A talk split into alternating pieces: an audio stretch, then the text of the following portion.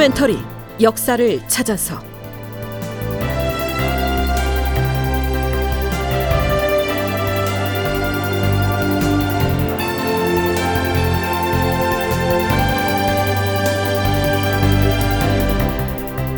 제 1201편 정충신의 전술 무학제 고개를 점령하라. 극본 이상락 연출 황영선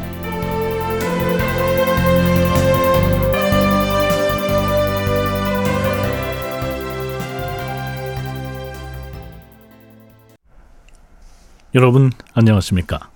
역사를 찾아서의 김석환입니다. 인조 제위 2년째인 서기 1624년 2월 9일 저물녘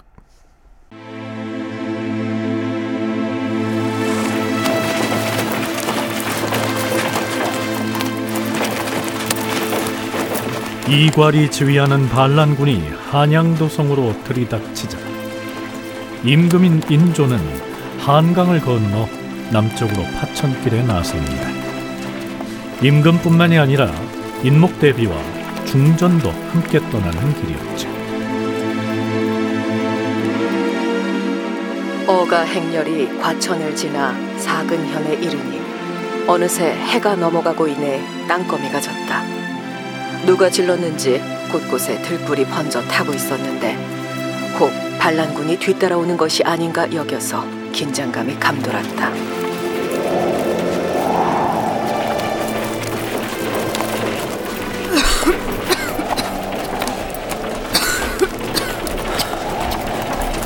날씨가 꽤 춥구나. 대비께서 기침을 심하게 하시니 적당한 곳에 행차를 멈추고 쉬어가시게 하는 것이 어떻겠는가? 전하, 수원이 멀지 않았사옵니다. 바람이 차니 차라리 걸음을 서둘러서 수원부에 들어가서 쉬시게 하는 것이 좋겠사옵니다. 그리하라.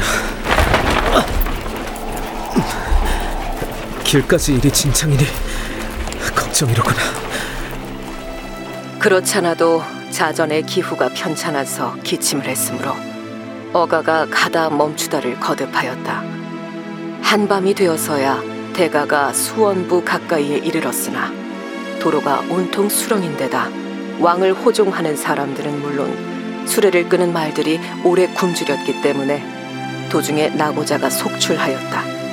호종하는 신하들도 반이 넘게 따라오지 못하였다.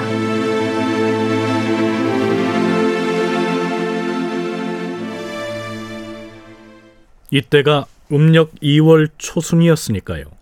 아직 겨울 추위가 매서울 때였는데요. 더구나 외침도 아닌 내부 반란으로 도성에서 쫓겨나서 파천 행차에 올라야 했으니 인조의 심사가 매우 착잡했겠죠. 인조를 포함한 측근 신료들은 남쪽으로 파천하는 중에도 언제 어디에서 반란군의 공격이 있을지 몰라 노심초사하는 모습을 보입니다. 전하, 도성을 점령한 역적의 세력이 무슨 짓을 할지 모르옵니다. 그자들은 흉악하고 교활하여서 도성 주민들뿐만 아니라 하삼도의 관리나 백성들에게도 틀림없이 속임수를 쓸 것이옵니다. 그자들이 무슨 속임수를 쓸 것이라는 말인가? 전하, 반역의 무리가 어명을 참칭하여 팔도 사방에 군사를 징발한다거나 혹은 군량 운송을 지시할 수도 있사옵니다. 그러니 당장 표신을 바꾸고 팔도의 감사들에게 밀지를 내려서 그 사실을 하교하시옵소서. 승정원에서는 대신들과 의논해서 당장 계책을 세우라. 여기에서 말하고 있는 표신이란 왕명을 받고서 궐문을 드나들 때 제시하는 일종의 신분증 같은 것입니다. 그런데 반란군이 그것을 악용할지도 모르니까 여태까지와는 다른 표신으로 바꾸고 그 사실을 각 도의 관찰사들에게 알리게 했다. 이런 얘기죠.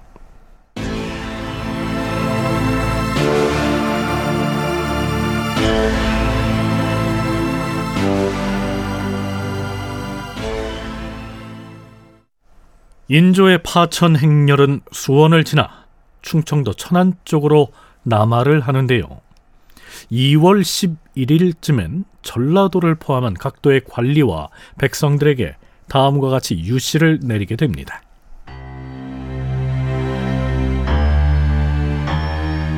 나라의 운세가 매우 비통하게 기울어서 역적 이괄이 군사를 일으켰는데 여러 장수들이 방심하고 좌시한 탓에 끝내 경성이 함락되고 말았도다. 생각이 이에 미치면 과인은 통곡을 금할 수가 없도다. 종묘사직을 황망히 옮겨야 했으며 백성들은 화를 피해서 달아나 숨지 않으면 안 되었다. 예로부터 어느 시대인들 난역이 없었겠는가마는 이괄의 무리처럼 극도로 흉악한 역적은 일찍이 없었다. 과인은 부득이 종묘사직과 자전을 염려하여 남쪽으로의 파천을 결정하게 되었도다. 그러나 천지 신명과 온 백성을 함께 분노하게 만든 이 역적이 어찌 오랫동안 용서받을 수가 있겠는가? 저 남녘의 호남 지역은 참으로 우리가 회복할 수 있는 터전이 될 것이니 각 고을의 대소 신민은 군사와 양식을 모아서 분연히 창의하라. 그리하여 역적을 향해 진격하여 큰 공훈을 이루도록 하라. 흉악한 역적의 우두머리가 가짜 관원을 지명하여 내려보내는 일이 없지도 않을 터이니 만약에 그런 수상한 자가 고을에 나타나거든 먼저 그 자의 목을 베고 나서 아래도록 하라.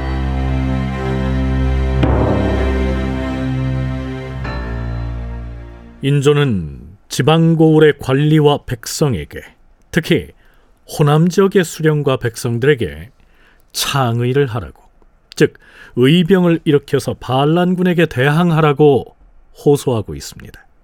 무엇보다 반란군에 동조하는 세력이 나타나는 것을 두려워했을 것으로 보이는데요. 2월 13일의 실록 기사를 보면 인조의 그러한 심경이 잘 나타납니다.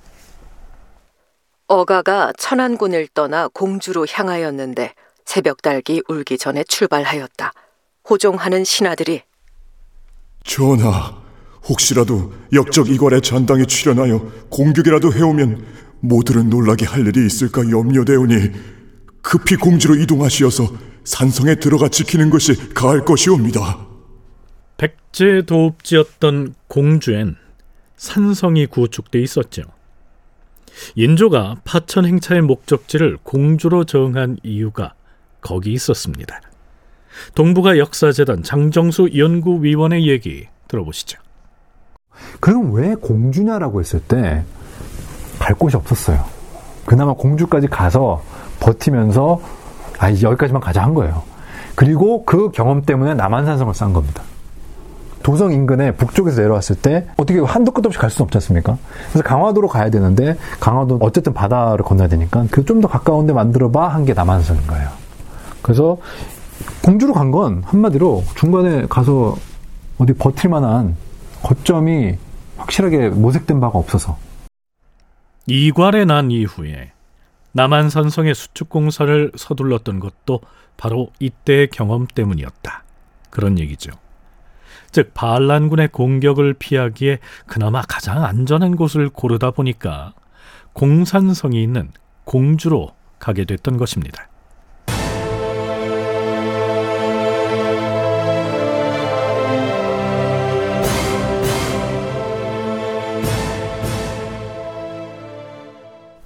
한편 도성을 접수한 이괄의 반란군은 경복궁을 주둔지로 정하고서 흥안군 이재를 임금으로 추대한 다음 나름으로 방어 전선을 구축합니다. 이충기를 유도대장으로 임명하여 나를 호위하게 할 것이다. 그리고 곳곳에 방을 붙여서 도성의 시민들은 동요하지 말고 각자 자기의 직업에 충실하라 이르라. 그런데요, 연려실 기술엔 이런 내용이 보입니다. 이과를 비롯한 반란군은 자기들의 친구 중에 아직 도성에 남아있는 자들을 불러서 그들에게 벼슬을 주는 등 나름으로 조정을 구성하였다. 인조반정 때문에 세력을 잃은 사람들과 무례배들이 반란군에게 계속 항복해왔는데 그 수가 헤아릴 수 없이 많았다. 자, 그러면 이때 도성의 시민들을 포함한 백성들에게 이 이괄의 난은 어떻게 비쳤을까요? 권력을 독점한 서인 세력에 대한 반감 때문에 일정 부분 여론의 지지를 받았을 것 같기도 한데요. 그러나 연세대 국학연구원 김용흠 연구 교수는 그렇지 않았을 것이라고 분석합니다. 민의 입장에서는 사실은 강력한 정권이 서서 민을 위한 정책을 펴주기를 원하는 거죠. 이렇게 반란에 의해서 이렇게 좌우되고 이러는 거는 바라지 않는다고 봐야 됩니다. 민심을 왜곡하면 안 됩니다. 그리고 인도 정권이 잘하지 못한 점도 이제 드러났을 테니까 1년이 이제 지났으니까 뭐 그런 비판들이 나올 수도 있었을 것이고 그러나 진정한 민심은 제가 볼 때는 빨리빨리 강력한 정권을 만들어서 좀 민을 위한 구체적인 그런 사회경제적인 정책을 시행해 주기를 바라는 것이 진정한 민심이었다고 봐야 될 것 같습니다. 그러나 이괄이 지휘하는 반란 세력이 도성을 점령한 채 새롭게 조정을 꾸리고 있는 이 마당에 그 상태가 길게 이어진다면 과연 이 민심이 어떻게 변할 것인지는 속단할 수가 없었겠죠.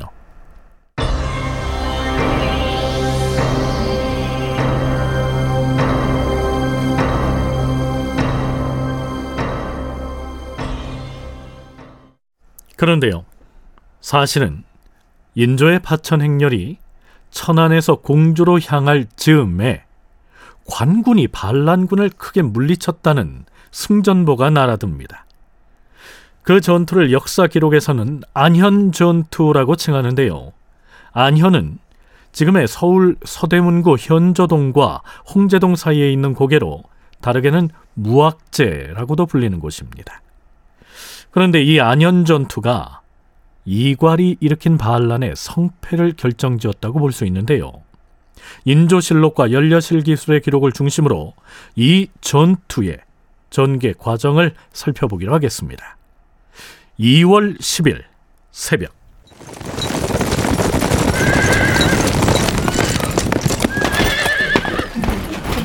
도원수 장만을 비롯한 관군의 장수들이 해음령에 집결합니다. 해음령은 경기도 파주와 고향의 경계 지점에 위치한 고개인데요. 그들은 여기서 비로소 인조가 남쪽으로 파천 행차를 떠나고 이괄이 도성을 점령했다는 소식을 접하게 됩니다. 자, 오래 머물지 않을 것이니 군막을 지을 겨를이 없소. 새벽 공기가 차지만 장수들은 다들 풀더미를 깔고 앉아서라도 역적을 쳐부술 계책을 말해보시오.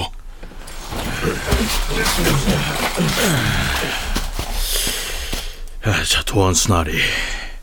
우리가 도성에 포진한 역적의 무리를 물리치기 위해서는 도성 안에 남아있는 시민들의 지원과 협조가 절대로 필요합니다.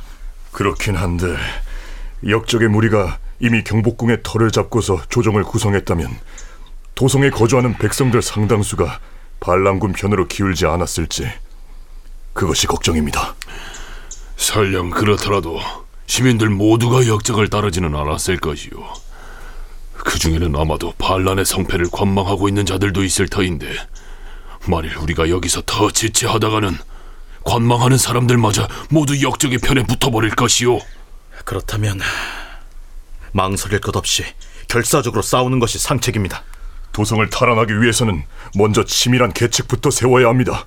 음, 도원수로서 내가 세운 계책은 이러하오. 자, 불빛으로 여기 지도를 좀 비춰보시오. 먼저 부원수 이서 장군은 군서를 재촉해서 도성으로 통하는 여기 동쪽의 통로를 차단하시오. 그 다음에 훈련대장 신경진 장군은 군사를 이끌고 이쪽으로 가서 도성의 남쪽 통행로를 차단하시오. 그런 다음에 남쪽에서 충청도와 전라도의 군사들이 올라오기를 기다렸다가 그들과 힘을 합쳐서 공격을 개시하면 도원수 장만이 작전 계획을 설명하고 있는 와중에 도원수께서는 지금 무슨 한가로운 말씀을 하고 있는 것이오? 이렇게 큰 소리를 치면서 박차고 일어난 사람이 있었습니다. 안주 목사로 있다가 이괄의 난이 일어나자 평양으로 달려가서 도원수 휘하로 들어왔던 정충신이었죠. 우리는 이미 북쪽에서 죽도록 힘을 다해 싸웠으나 역적의 군사가 남하하는 것을 막지 못했어요. 그리하여 마침내는 역적이 도성을 차지하고 임금이 파천한 지경에 이르렀으니 우리의 죄는 만번 죽어 마땅합니다. 사세가 이처럼 다급한 지경인데 언제까지 남쪽에서 군사가 올라오기를 기다리고만 있자고 하는 것이오.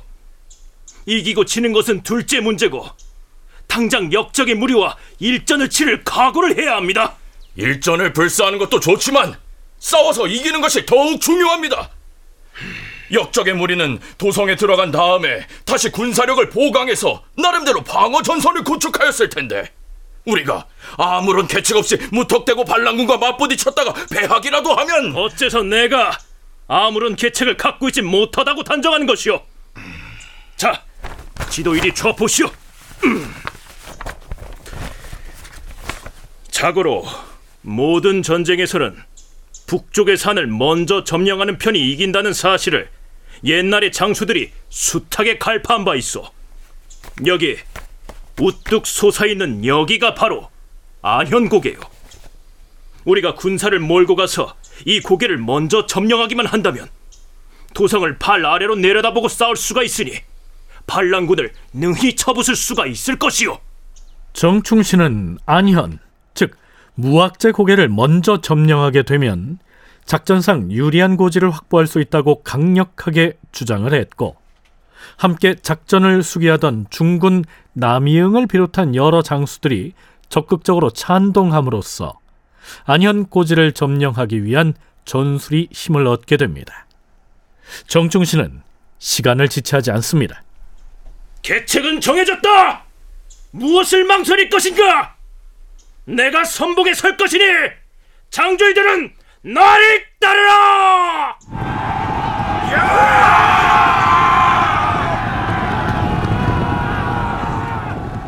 정충신이 드디어 말을 타고 앞장서 달려나가니 남이흥을 비롯한 장수들이 그 뒤를 따라 진군하였다. 한참 뒤에 도원수 장만이 정충신에게 전령을 보내왔다.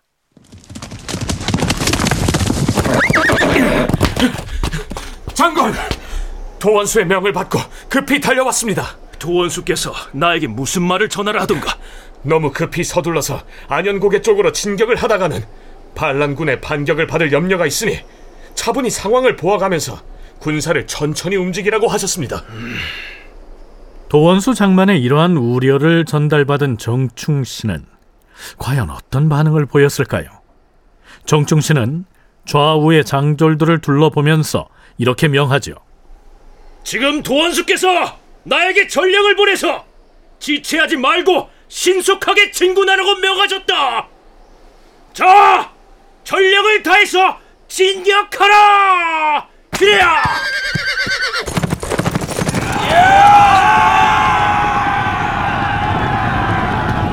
정충신이 도리어 채찍을 휘두르며 질풍처럼 내달리니 장졸들이 지체 없이 그의 뒤를 따랐다. 다큐멘터리 역사를 찾아서 다음 시간에 계속하겠습니다.